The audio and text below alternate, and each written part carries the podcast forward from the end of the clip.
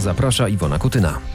Dzień dobry, witam bardzo serdecznie. Razem ze mną Piotr Gliński, minister kultury i dziedzictwa narodowego. Dzień dobry, panie ministrze. Dzień dobry pani, dzień dobry państwu. Dzień dziś wyjątkowy, więc może zacznę mm, trochę nieoczywiście. Czym dla pana jest patriotyzm? Patriotyzm to jest, e, definicja jest prosta, miłość do ojczyzny, przywiązanie do ojczyzny.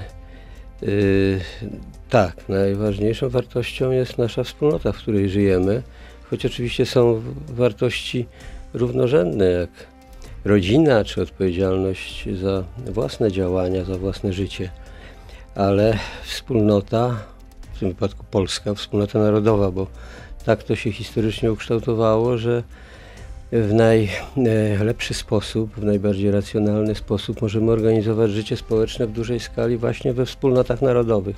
Wbrew różnym opiniom, prądom nowoczesnym, to nikt nie zastąpi wspólnot narodowych i widzimy to, jak inne wspólnoty narodowe, inne państwa bardzo dbają o swoją kulturę, o swoją historię, o swoją tożsamość. Spójrzmy na Niemcy, na Francję, czy na Stany Zjednoczone, na wiele innych mądrych narodów, które bardzo dbają o to, żeby ten ich patriotyzm funkcjonował, bo on daje siłę. No, widzimy też tak, także, że bez patriotyzmu nie, obroni byli, nie obronilibyśmy się także w świecie współczesnym przed złem. Ukraina bez swojego patriotyzmu nie wytrzymałaby dwóch, trzech dni wojny z Putinem. Zresztą a propos Ukrainy, to podkreślane jest od półtora roku, od kiedy wybuchła wojna, że ten patriotyzm Ukraińcy pokazali w, w 100, jeśli nie w 200%, jak bardzo przywiązani są do kraju, prawda? Tak, no oni siłę główną czerpią e, właśnie ze swojej tożsamości. To, co chciał zniszczyć Putin, twierdząc, że nie ma czegoś takiego jak ukraińska kultura, jak ukraińska tożsamość, odrębność, to właśnie spowodowało, y, że stało się głównym ich zasobem w walce z Putinem, plus pomoc zagraniczna, bo bez pomocy i wsparcia y, przede wszystkim Stanów Zjednoczonych, Polski y, czy Wielkiej Brytanii oni nie mogliby stawić czoła, ale przede wszystkim bronią się dlatego, że chcą to robić, czyli chcą umierać za ojczyznę. No cóż jest większym dowodem na patriotyzm, jak gotowość poświęcenia własnego życia za wspólnotę narodową. Zresztą powstańcy dokładnie to robili, czyli umierali za ojczyznę i te 79 lat temu pokazali, jak bardzo e, związani są z tym krajem jak bardzo wolność jest bliska ich sercu i jak bardzo mocno są patriotami. Dokładnie tak. Oni byli gotowi umierać za Polskę, wiedzieli co to jest służba, co to jest Bóg, honor, ojczyzna. My często nie doceniamy tych y, haseł czy tej treści y, y, wartości, które jednoczą naród, nie doceniamy, bo żyjemy w świecie, który w ogóle wiele spraw zmienia i, i pozwala nam nie dostrzegać tego, co najważniejsze musimy być odpowiedzialni, jeżeli chcemy także dla przyszłych pokoleń szykować lepszy świat i musimy w związku z tym także brać pod uwagę różnego typu zagrożenia, także we współczesności. A wtedy to y, faktycznie no, y, ten, to pokolenie przedwojenne było bardzo specyficzne. Przecież to raptem około 20 lat niepodległości, po zaborach, po tym jak Polska była straszliwie podzielona. Przecież to byli ludzie, którzy byli wychowywani w szkołach austriackich, niemieckich czy rosyjskich, a jednak potrafili zlepić ten naród w bardzo trudnej sytuacji pomiędzy dwoma imperialnymi, przecież już totalitarnymi systemami, bo już był faszyzm na zachodzie i był bolszewizm e, na wschodzie. Ta Polska przeżyła i wychowała pokolenie, które było pokoleniem gotowym walczyć właśnie w ten sposób, poświęcać się w ten sposób, dzięki któremu my żyjemy, bo ja jestem absolutnie przekonany, że bez naszych powstań, które były tragiczne, które były straszne z punktu widzenia tej daniny krwi i y, wyginięcia polskich elit, bo przecież najlepsi ludzie ginęli także w powstaniu y, warszawskim. Ja nie jestem w stanie czytać Wańkowicza na przykład. Raz przeczytałem, no bo to jest obowiązek każdego y, Polaka, ale wracać do tej książki i patrzeć, jak ci młodzi ludzie ginęli, ci najlepsi Mam także no, doświadczenia rodzinne. Zresztą dowód na to, że ktoś, kto pochodził praktycznie z robotniczej, prostej rodziny, w pierwszym pokoleniu w Warszawie, y, oboje rodziców, czyli moich, bab, moich dziadków, którzy nie przeżyli zresztą wojny, babcia została zabita przez Niemców, y, pochodzili ze wsi. A mama moja poprzez gimnazjum i tą formację wychowawczą, bo o tym chciałem powiedzieć, międzywojenną, y, stała się y, członkiem zupełnie elitarnej, y, legendarnej legendarnej grupy młodych ludzi, którzy, którzy tworzyli te najbardziej znane bataliony walczące w Powstaniu Warszawskim właśnie przez tą formację, że to było oczywiste, że młody człowiek wychowywał się do tych wartości przepięknych i wychowywał się do odpowiedzialności, a jednocześnie był radosny, żył tak jak każdy inny młody człowiek, e, no ale nie było problemu z sensem życia, bo życie trzeba było brać e, Y, takie, jakie jest, y, z otwartą piersią, z przyjemnością, z radością, ale jednocześnie z odpowiedzialnością i z odwołaniem do wartości, które konstytuują naszą wspólnotę. Dzisiaj 1 sierpnia, więc y, wspominamy powstańców i to, co działo się 79 lat temu. Przez cały dzień na pewno dużo o tym będziemy mówić. A czy według Pana w takim razie, wracając do, do tej definicji patriotyzmu, Donald Tusk jest patriotą? Pewnie jest, nie wiem, nie znam jego wewnętrznych Y, odczuć i przemyśleń. Bardzo mnie martwią jego działania, bo uważam, że są sprzeczne z polską racją stanu, a w związku z tym nie są wyrazem miłości do ojczyzny, bo jeżeli ktoś tak nadwymiarowo dzieli Polaków, robi to y, celowo i cynicznie, odwołując się do skrajnych emocji, y, praktycznie codziennie. No, zresztą wrócił tu do Polski po to, żeby bardzo głęboko dzielić Polaków nie ma powodów społecznych ani socjologicznych, no, socjologicznych w sensie analizy naukowej, społecznych w sensie no właśnie tych podstaw dla tej analizy, żeby y, Polacy byli tak y, mocno dzieleni. No, jedynym takim podziałem faktycznie mocnym to jest podział wynikający jeszcze z PRL-u, no bo ci, którzy w PRL-u y, służyli no, obcym, jednocześnie wynieśli y, profity i ta polska transformacja w tym sensie była bardzo niesprawiedliwa i to jest taki podział faktycznie emocjonalnie nie do zaakceptowania. Dlatego no, trzeba było te nie, nie, nienależne przywileje na przykład UBEKom czy SBEKom e, odebrać. To jest e, akt po prostu normalnej sprawiedliwości dziejowej i to jest jakiś mocny podział. Są także podziały związane i, i są konsekwencją także PRL-u uwłaszczenia się nomenklatury ekonomicznej, ale one nie są tak bardzo głębokie zwłaszcza kulturowe też nie są tak bardzo głębokie, mimo tych to w jakiej naleciałości zachodniej, żeby tak się nienawidzić. No właśnie w przestrzeni nienawiści. Wprowadził nienawiść do Polski, która ma dzielić Polaków i to jest przerażające, bo ta nienawiść nie tylko uniemożliwia normalne procesy demokratyczne, niszczy demokrację, ale przede wszystkim niszczy więzi międzyludzkie, a w związku z tym niszczy Polskę. I bardzo Polskę osłabia na arenie międzynarodowej, no bo kto się cieszy z tego, że Polacy są tak bardzo podzieleni? To skoro... Y, że rodziny są podziele, podzielone, że znajomi są podzieleni, y, że y, Polska jest tak strasznie podzielona i na to są dowody zresztą z, przedstawiane przez ośrodki badawcze, które nie są związane z naszą stroną sceny politycznej. Znamy te Y, te wyniki badań, które mówią o tym, że nienawiść na scenie politycznej jest szalenie głęboka i głównie skoncentrowana y, w środowisku y, elektoratu polskiej opozycji. Taka jest teza, która jest udowodniona, jak powiedziałem, badaniami naukowymi. To skoro um, jest tym nienawistnikiem, o którym pan mówi, zresztą powiedział pan dla wprost jeszcze cytując, że przyjechał podpalać Polskę, operuje inwektyw inwektywami, agresją i e, kłamstwem, to pozwolę sobie jeszcze przed um, przejściem do sieci z naszą rozmową zadać jedno pytanie od naszego słuchacza. Jak to jest, że od e, lat oskarżacie Tuska o działanie w interesie Rosji i Niemiec, a przez 8 lat nie oskarżyliście go formalnie o zdradę stanu ani o szpiegostwo na rzecz ob obcego państwa? I mam zatem pytanie także do tego, czy jeśli wygracie wybory, to Tusk stanie przed Trybunałem Stanu? Jeśli tak, to za co? Nie wiem, zobaczymy też, jakie będą wyniki prac tej komisji, którą powołujemy właśnie do zbadania wpływów y, rosyjskich. To nie jest takie proste, żeby przenieść na, proces, y, na poziom procesowy i prawny y, no, analizy takie nawet naukowe, no bo ja y, staram się opierać na y, racjonalnych źródłach moje opinie, między innymi właśnie na badaniach, które mówią o tym, że ta nienawiść w życiu publicznym istnieje i ona jest nierówno rozłożona.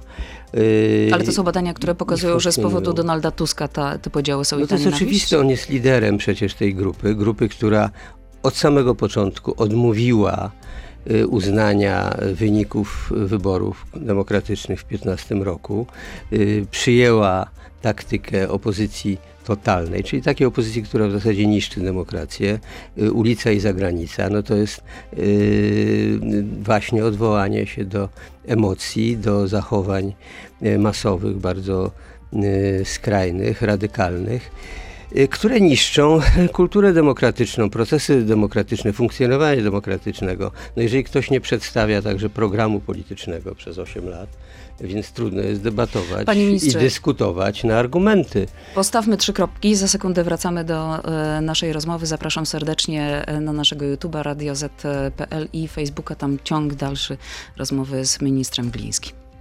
To jest gość Radia Z.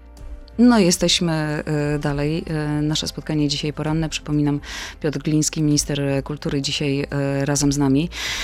Wracając właśnie do tego, o czym przed sekundą rozmawialiśmy. Nie da się ukryć, że ten język narracji i ten język, jak pan mówił przed sekundą, podziałów, e, nienawiści funkcjonuje. I wczoraj pojawił się taki mm, tekst e, w Newsweeku, nie wiem, czy miał pan okazję przejrzeć i zajrzeć, mm, w którym czytam, że alarm wpis. Wewnętrzne badania pokazują, że partia ma poważne problemy.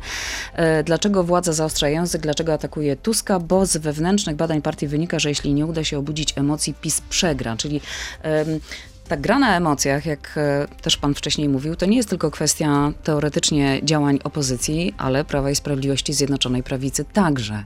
Pani zakłada, że to, co ktoś napisał w Newsweeku jest prawdą. Ja mam dość Nie mam duży... podstaw, żeby ja, nie. A, a ja mam podstawy, bo znam to pismo y, od dawna i bardzo ubolewam nad tym, że jest to pismo, które tak bardzo radykalnie jest zaangażowane w politykę i bardzo często y, no, pisze y, nieprawdę, uprawia propagandę.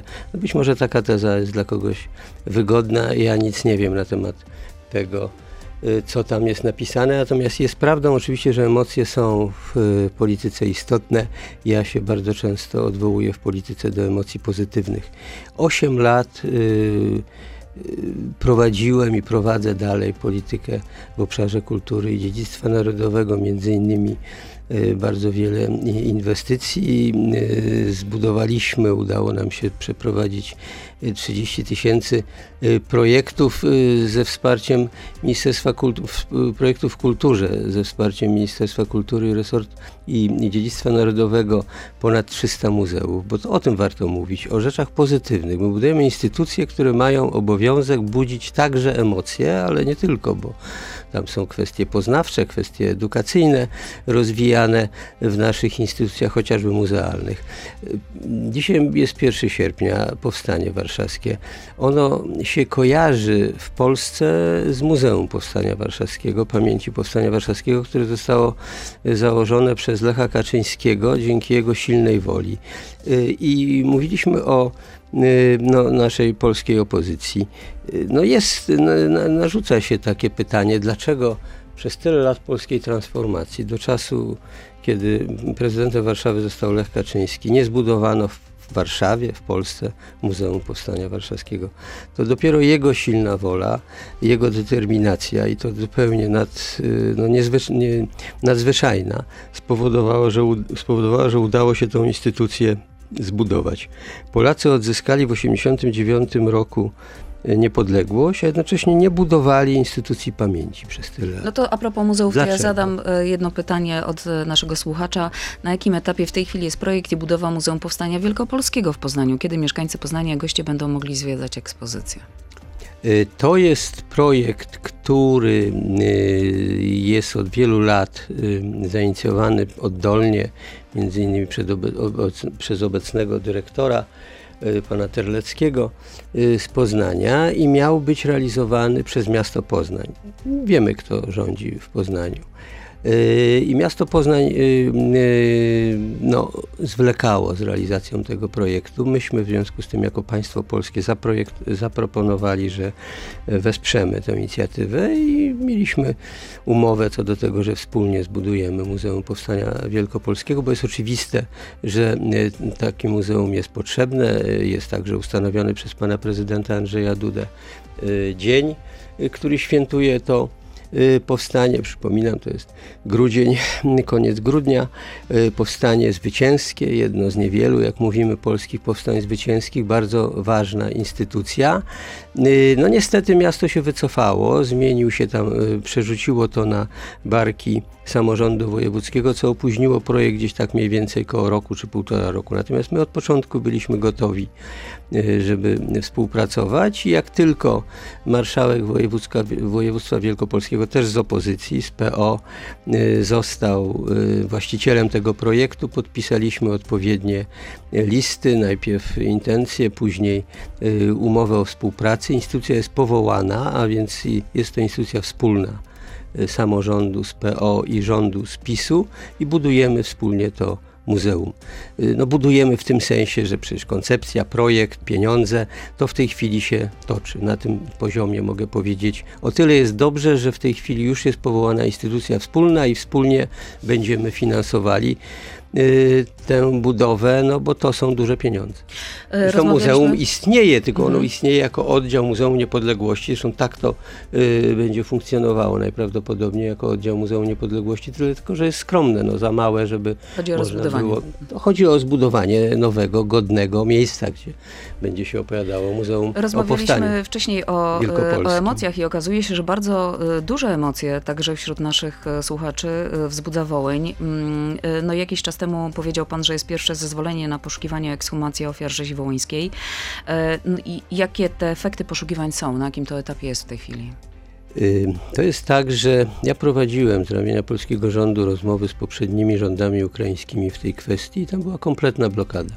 Oni w ogóle nie przyjmowali do wiadomości, że y, no, wartością ogólnoświatową, europejską, humanistyczną jest odszukanie zmarłego i pochowanie go godnie cały czas szantażowali nas, czy próbowali handlować kwestiami upamiętnień, bo mieli inną opinię na temat upamiętnień ich ofiar. Mówię ich, no Ukraińców czy członków UPA wręcz pochowanych tutaj na polskiej ziemi. Yy, i nie chcieli nas dopuścić do poszukiwań nawet, w związku z tym, że były różne interpretacje dotyczące upamiętnień. Ja od początku argumentowałem, i to jest chyba zupełnie oczywiste, że czym innym są te podstawowe kwestie, no odszukać zmarłego, pochować go, postawić tam nawet krzyż, a czym innym są interpretacje historyczne dotyczące, co tam napiszemy, prawda, mm. przez kogo on został zabity, w jakich okolicznościach. No niestety y, Ukraińcy się nie chcieli zgodzić. Po wybuchu wojny udało nam się, y, ja byłem kilka razy w czasie wojny y, na Ukrainie, między innymi byliśmy na takich konsultacjach międzyrządowych, tam podpisaliśmy memorandum, w którym zawarliśmy tę kwestię, że sprawy y, poszukiwań, pochówku, znaczy ekshumacji, pochówków, upamiętnień. Tak w takiej kolejności będą rozwiązane. Powołane zostały grupy robocze, y, one zaczęły działać. Ukraińcy po jakimś czasie wydali pierwsze pozwolenie na poszukiwanie i w tej chwili te poszukiwania są. Nie na terenie Wołynia, na terenie innej, innej oblasti, czy tam innego obwodu, niedaleko Tarnopola, we wsi Późniki, gdzie w 40 chyba już nawet piątym roku UPA zabiło 80 osób we wsi, w tym głównie kobiety i dzieci, i tam poszukujemy. Niestety y, trzy tury poszukiwań nie przyniosły jeszcze odszukania tego grobu masowego, które, który według świadków tam się znajduje, więc w tym miejscu te poszukiwania w tej chwili są kontynuowane. I to robi polsko-ukraiński zespół z udziałem IPN-u i, i, i Ministerstwa Kultury i Dziedzictwa Narodowego z naszej strony. Y, przez Fundację Wolność i Demokrację jako główny podmiot. Natomiast my no, postulujemy, żądamy od Ukrainy cały czas otwarcia na poszukiwania w szerszym zakresie. I grupa robocza, która została powołana, miała się spotkać właśnie w tej chwili, w końcu list, lipca miało być spotkanie w Lwowie umówione. Niestety y, na Ukrainie podał się do dymisji minister kultury i całe kierownictwo Ministerstwa Kultury zostało zmienione i w tej chwili czekamy na nowego ministra i na Podjęcie, podjęcie rozmów. tych rozmów. Mhm. Tak. Em, Dzisiaj w Rzeczpospolitej pojawił się e, sondaż e, IBRIS e, dotyczący naszego bezpieczeństwa. Ponad połowa Polaków uważa, że obecność Wagnerowców na Białorusi jest zagrożeniem dla bezpieczeństwa Polski. Pan też, też tak uważa? No, To jest oczywiste, że jest zagrożeniem. To, co się dzieje na Białorusi, to, co się dzieje w Rosji, jest zagrożeniem. Y, A takim aktorem bardzo spektakularnym i w Rosji, a w tej chwili na Białorusi, no są ci Wagnerowcy, są ci najemnicy o złej sławie, przecież nie tylko z wojny na Ukrainie, ale przedtem i w Syrii. Oni się pojawiali w różnych częściach świata, destabilizując, mordując, popełniając zbrodnie wojenne. No także przecież pamiętamy ten rajd nies- y, zupełnie niewyobrażalny, który pokazywał, no, jak strasznie zdestabilizowana jest sytuacja i niebezpieczna w Federacji Rosyjskiej.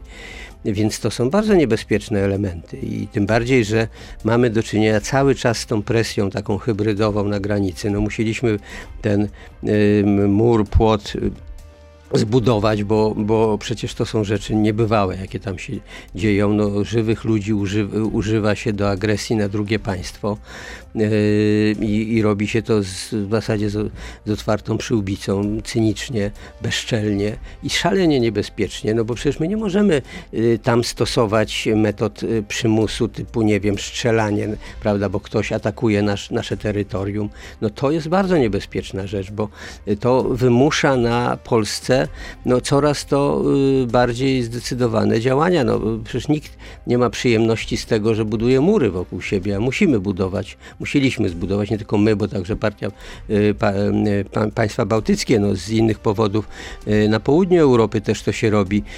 No przecież to nie jest nic przyjemnego, no ale jest to konieczne, bo musimy jakoś chronić nie tylko Polskę, ale terytorium europejskie przed tym atakiem hybrydowym, właśnie polegające na tym, że się albo jakieś zielone ludziki się pojawiają, albo ludzi się używa jako żywe tarcze do tego ataku, y, inspiruje. Więc to jest bardzo niebezpieczny element. Przecież nie wiadomo, co, co oni tam planują, co oni będą y, chcieli y, zrobić. Jeżeli ci najemnicy razem y, z tymi ekonomicznymi emigrantami y, będą napierali na polską granicę, to mogą tam się y, dziać jakieś niebezpieczne No, y, sytuacje. Eksperci komentują te wydarzenia tak, że jeżeli chodzi o samych Wagnerowców, to ewidentnie jest to prowokacja, ale w praktyce no, nie mamy się czego obawiać. Biorąc pod uwagę, że zresztą, że, że jesteśmy granicą Unii Europejskiej, jak pan wspomniał, granicą NATO i, i zresztą wczoraj Stany Zjednoczone podkreśliły w kwestii Wagnerowców, że absolutnie możemy czuć się w tej kwestii bezpieczni. Pani redaktor, każda prowokacja jest niebezpieczna. Każda prowokacja jest niebezpieczna, mając oczywiście tak, gwarancję NATO, obecność y, 10 tysięcy żołnierzy amerykańskich na polskiej ziemi. Y, To są wielkie sukcesy, jeżeli chodzi o polskie bezpieczeństwo. Y, Także te działania, które samodzielnie podjęliśmy, ustawa o obronie ojczyzny, zwiększanie obronności y, Polski i także myślę, że y, poprawa stanu naszej mentalności, właśnie jeżeli wracamy do patriotyzmu. Bez patriotyzmu, bez powrotu do tego, że to są ważne rzeczy, y, system wartości i, i formowanie y, naszego y, etosu wspólnotowego właśnie w oparciu o takie podstawowe wartości jak miłość do ojczyzny, bez tego byśmy byli znacznie słabsi i w ogóle nie byłoby mowy o tym, żeby odpierać ten atak w tej chwili jesteśmy przygotowani do tego, żeby odpierać każdy atak, ale to nie znaczy, że nie musimy tego bezpieczeństwa cały czas budować. I, y, taki element jak najemnicy u polskich granic w połączeniu z tym, co przedtem Putin z Łukaszenko robili na tej granicy, jest bardzo niebezpieczny i tego musimy być świadomi. Im bardziej będziemy świadomi, tym będziemy lepiej przygotowani i bardziej będziemy bezpieczni. Donald Tusk e, napisał na Twitterze, wygląda na to, że e, PiS szuka pomocy Wagnerowców ze strachu przed e, wyborami. Marsz Miliona Serc wybije im te pomysły z głowy. No, typowy tweet y, Donalda Tuska, który mówi, że coś komuś będzie wybijał z głowy y, i że y, no, pani, no, oskarżać nas, że my, nie wiem, współpracujemy, czy jak on to tam określił, z Wagnerowcami, no to jest oczywiście szaleństwo takie właśnie, żeby prowokować, żeby podpalać Polskę, podniecać emocje, bo jak ja mu odpowiedzieć? My ciężko pracujemy, ja bardzo ciężko pracuję dla Polski, jestem dumny z tego, że mam taką szansę i że mogę to robić. Zbudowałem, nie wiem, 7645 inwestycji w obszarze kultury i dziedzictwa narodowego, które budują polską siłę, bo budują polską kulturę, a kultura jest najważniejsza, także, żeby się opierać takim Wagnerowcom, czy takim nierozsądnym, ludzi, nierozsądnym ludziom jak Donald Tusk, który cały czas jątrzy, cały czas no, próbuje jakieś głupstwa opowiadać. No. Y, obowiązkiem każdego polskiego polityka jest stanąć razem i powiedzieć tak, Wagnerowcy u polskich y, granic są niebezpieczni, bądźmy razem, przygotowujmy się na wszelkie prowokacje, y, bo będąc razem jesteśmy silniejsi, jesteśmy mądrzejsi.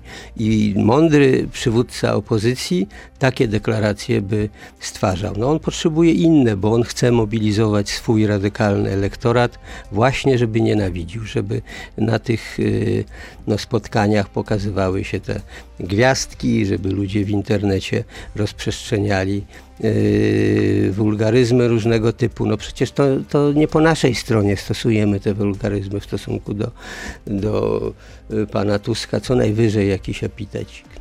E, rozumiem, że ma pan na myśli słowo ryży. To pani powiedziała. E, Jarosław Kaczyński powiedział, że wybory odbędą się w terminie e, i um, tak, tak, się zastanawiam, że to chyba nie rola prezesa mówienia o tym terminie wyborów, ale prezydenta jednak.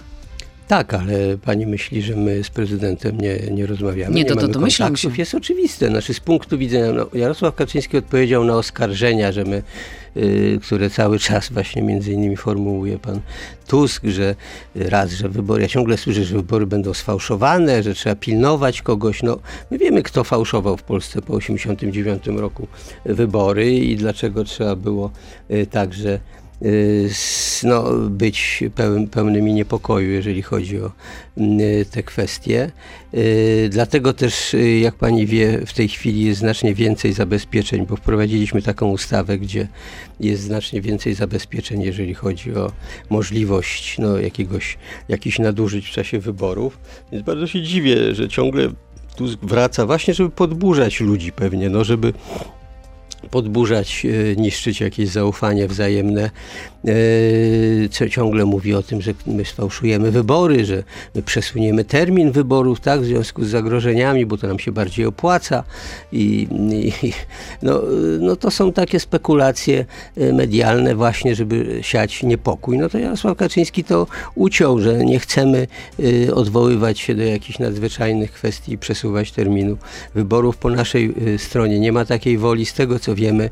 Pan prezydent już niedługo przecież będzie Więc musiał właśnie pan prezydent może by uciął te decyzję. spekulacje, gdyby powiedział już no, kiedy ten termin będzie. Pan prezydent ma prawo do swojej decyzji i mam nadzieję, znaczy na pewno podejmie ją w odpowiednim terminie, bo one są konstytucyjne. No jeszcze ma teoretycznie dwa tygodnie na to.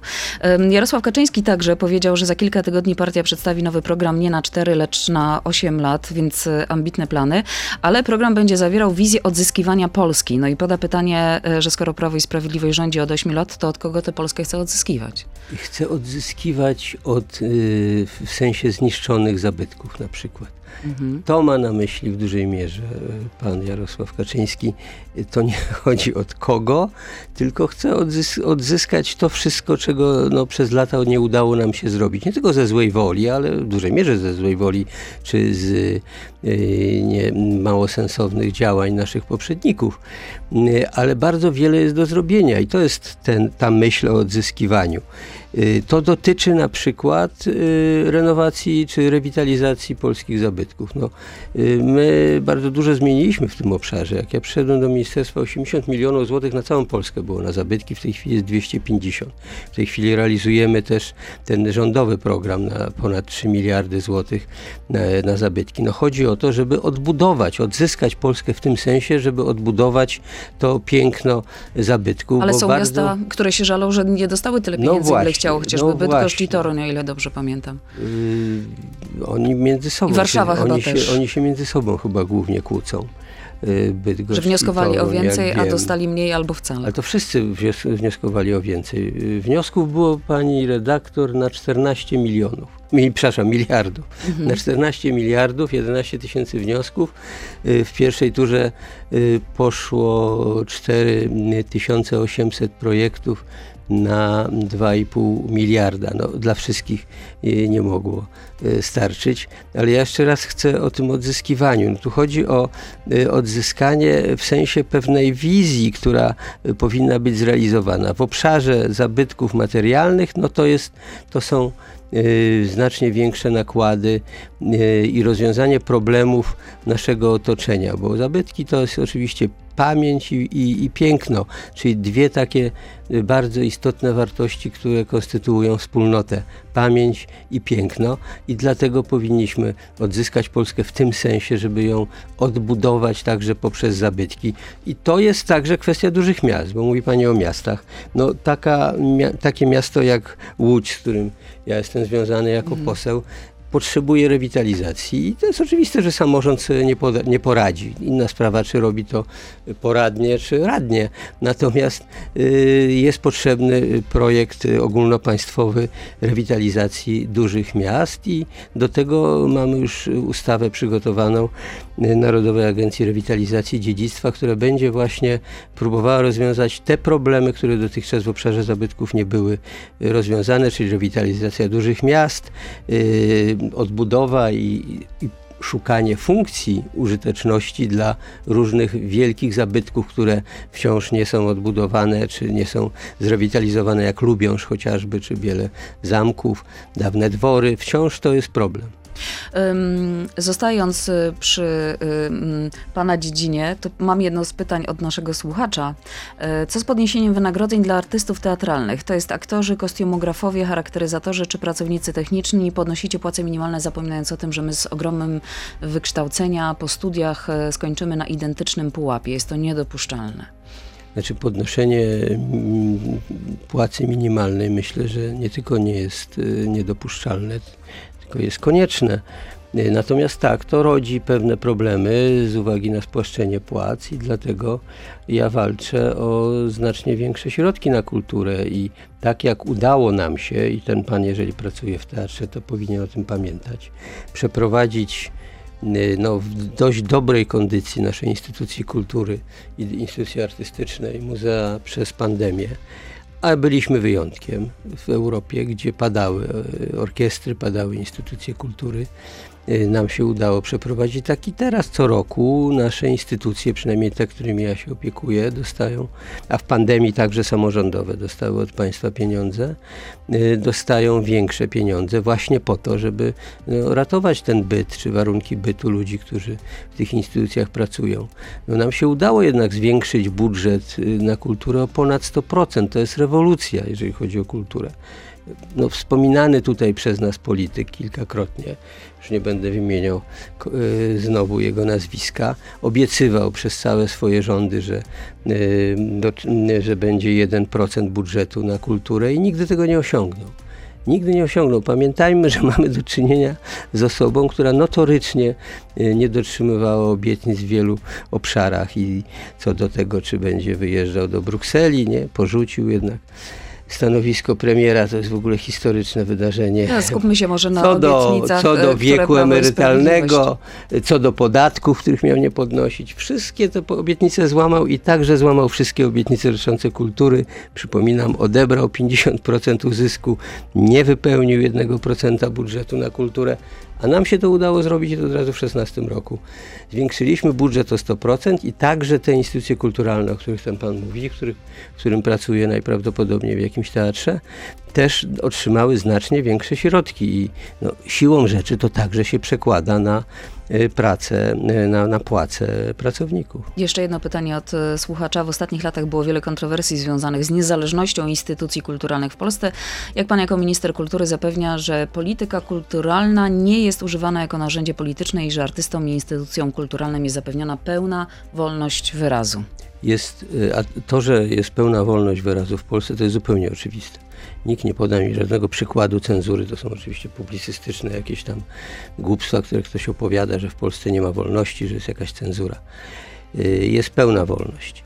y, jeżeli chodzi o instytucje, o pluralizm. Jest nieporównywalna sytuacja do tego, co było y, niestety przed naszymi rządami, kiedy no, wszystkie instytucje państwa wszystkie media główne, duże, były w rękach jednej opcji politycznej i ideologicznej, więc y, to są rzeczy nieporównywalne. W tej chwili mamy pluralizm, możemy się kłócić, że y, no, ktoś nam się nie podoba, bo, bo przedstawia inne poglądy niż my, ale w sferze domeny publicznej jest zróżnicowanie poglądów, podobnie jest w kulturze.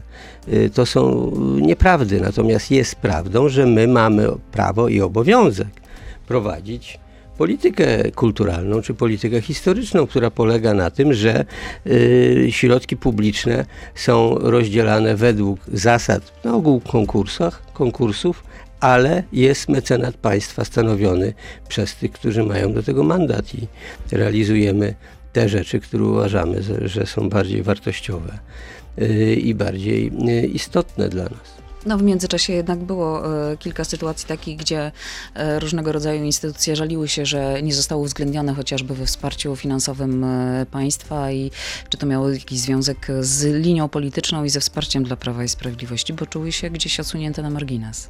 Nie wiem, czy dla Prawa i Sprawiedliwości, ale na pewno dla opcji konserwatywno-centrowej. Tak, bo na tym polega mecenat państwa, że proporcje się zmieniają. Ja także jestem odpowiedzialny za organizacje pozarządowe i tam też się zmieniły proporcje. Olbrzymie środki poszły dla organizacji, które nigdy nie dostawały żadnego wsparcia od państwa, albo czyli dla na przykład organizacji z małych miejscowości, ze wsi, organizacji, które powstawały w ostatnim czasie, ponieważ przedtem nie miały możliwości y, funkcjonowania. Tak, no przesunęliśmy to. To jest zmiana proporcji. W demokracji to jest normalne jest wahadło demokratyczne i w zależności od tego, kto sprawuje władzę, y, jest pewne przesunięcie wsparcia i to jest naturalne. I moim zdaniem nie jest tak, że myśmy wycięli kompletnie y, drugą stronę. To zależy zresztą y, o jakich mówimy instytucjach czy organizacjach pozarządowych. Jest przesunięcie na pewno proporcji i to jest naturalne w każdej, w każdej władzy, w każdej demokracji. Tak demokracja działa. To jeszcze na koniec e, dopytam o Muzeum Historii Polski. Rozumiem, że 28 września data aktualna, jeżeli chodzi o otwarcie. Aktualna, nawet niedawno byłem na budowie, my tam, ja tam często bywam na, na, na swoich budowach, że tak powiem, bo i to nie są tak zwane gospodarskie wizyty, to są bardzo y, wizyty pełne no, y, ostrych debat i, i uzgodnień, bo y, no, współczesne duże inwestycje to jest obszar bardzo wielu konfliktów i problemów. Nie będę wchodził w szczegóły, ale faktycznie czasami minister ustala szerokość deski szalunkowej czy kolor betonu architektonicznego i tak dalej na tych budowach, ale dzięki temu one faktycznie idą, bo, bo gospodarz y, no, stara się y, to doglądać. Y, tak, no w tej chwili bardzo to były rozmowy ze służbami, które odbierają budynek bo w tej chwili jesteśmy w etapie tuż przed zgłoszeniem do odbioru. Y, i już służby y, są na, na budowie, żeby zorientować się, jakie tam są wyzwania, jakie są tam kwestie i to jest rozmowa między wykonawcami, inwestorem, projektantami, bo to jest bardzo trudna budowa, natomiast wyszedł piękny budynek. Ja jestem z tego dumny. Naprawdę będę mógł dzieciom i wnukom powiedzieć, że, y, że nie słuchajcie, co tam mówią o polityku glińskim, ale to muzeum powstało za jego ministrowania. Piękny budynek. Polecam wszystkim Państwu, żebyście zobaczyli. W internecie można obejrzeć, na forach, zwłaszcza muzealników. Wyszedł przepiękny budynek. To dzięki architektom, dzięki mojemu pełnomocnikowi też który jest architektem z ramienia ministerstwa czy ministra, jest pełnomocnikiem do tej budowy, ale to wszyscy się do tego dołożyli, bo udało nam się historię zawrzeć w bryle tego budynku. Y, budynek jest obłożony marmurem, niestety portugalskim, bo tylko taki spełniał wszystkie wymogi, takie wytrzymałościowo-estetyczne. Na całym świecie 5 lat szukaliśmy tego kamienia. Zaczęliśmy od naszych polskich. Niestety nie, nie, nie pasował do tych wymogów, bardzo wysokich e, oczekiwań, jak powiedziałem, tych techniczno-wytrzymałościowych i estetycznych. I tam są warstwy kamienia, tego marmuru z jednego złoża, ale szalenie zmiennego. W związku z tym te warstwy są bardzo zmienne. Są reliefy, które, od, które od, odwołują się do polskiej historii. To wszystko jest zaklęte w takiej prostej bryle, która jest to prawda przerywana, zresztą bardzo pięknie szkłem, no bo są jakieś balkony, okna. E, natomiast historia jest pokazana właśnie przez tą warstwowość, która jest nieciągła, no bo taka jest historia, gdzie te konflikty są jakoś obrazowane i jeszcze dodatkowo kolor tego się wszystkiego zmienia wraz ze światłem. Jak jest słońce, to ten budynek zupełnie inaczej wygląda, jak jest deszcz, czy jak jest ponuro na świecie, to też ta bryła i, i ten, ta fasada wygląda inaczej. Myślę, że coś się komuś udało, to znaczy przede wszystkim architektom, wykonawcom, inwestorom. To budynek, a, a zawartość? Politycy doprowadzili do tego, że można było to zbudować, bo przypominam, no, pani redaktor, no muszę to powiedzieć, no, że nasz poprzednik pan, który tu wrócił podpalać Polskę, tego nie robił. Nie, no nie budował, nie, nie budował no, cały czas podpala niestety. Nie budował Muzeum Historii Polski. To jest pytanie, które codziennie powinniśmy mu zadawać. Dlaczego nie chciał przez tyle lat budować Muzeum Historii Polski? No jak będzie okazja, to pewnie Zawartość jest taka, że otwieramy mm, wystawę tymczasową. To będzie historia zbioru muzealnego tego muzeum y, przedstawiona na 1500 m2 mniej więcej ta sala ma Y, wystaw tymczasowych, natomiast y, wielka sala, która została zresztą tam dostosowana specjalnie do tego, że można było zrealizować y, projekt estetycznie, to Kudliczka, Borys Kudliczka wygrał jego, jego zespół, natomiast historycznie oczywiście scenariusz mówi głównie o, Pols o historii polskiej wolności, to jest bardzo ciekawe, ale także i przemian cywilizacyjnych. No, piękna opowieść o polskiej historii niestety nie będzie pokazana teraz na otwarciu, ponieważ trzeci, e, trzeci przetarg doprowadził, no, czy też potwierdził nas w tym, że jest pewna zmowa na rynku firm e, muzealnych. Jest niewiele firm, które się, są w stanie podołać takim wymaganiom. No i niestety one Może nie dyktują, dyktują straszliwe ceny. E, Panie redaktor, oczywiście można powiedzieć, że to rynek dyktuje. No, czy myśmy nie, nie doszacowali jak się policzy ceny poszczególnych y, elementów tej wystawy, tak jak one funkcjonują w innych muzeach, czy są y, dostarczane na inne budowy, no to cena łączna jest o jedną trzecią niższa niż ta, którą w przetargach nam proponowano. Przy czym pierwszy przetarg nikt się nie zgłosił. Mhm. Ewidentna zmowa, bo y, chcieli nas przytrzymać. Drugi ceny niebywałe, proszę Państwa. No, przed, przed, przetarg był chyba tamten rozstrzygnięty, ten drugi, jakieś pół roku temu. 700, ponad 700 milionów za samą wystawę stało. A Państwo przewidzieli ile? Wtedy chyba około 250. Mhm.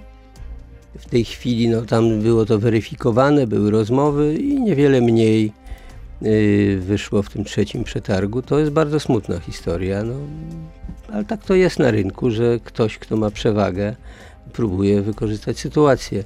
I to jest rzeczywistość, z którą musimy się najprawdopodobniej pogodzić. Polskę stać jest na to, żeby nawet w tych warunkach y, zrealizować ten projekt, więc my we wrześniu podpiszemy umowę. Y, najprawdopodobniej i będzie 30 chyba miesięcy na zrealizowanie. zrealizowanie. E, Muzeum Historii Polski to przypominam otwarcie 28 września, dziś 1 sierpnia, więc o godzinie 17 zwłaszcza warto pamiętać o powstańcach. Piotr Gliński, minister kultury i dziedzictwa narodowego był dzisiaj razem z nami. Dziękuję pięknie za to spotkanie. Dziękuję pani, dziękuję państwu. Ja dziękuję. E, do zobaczenia jutro o 8.02 i do usłyszenia. To był gość Radia Z. Słuchaj codziennie w Radio Z i na player radioz.pl.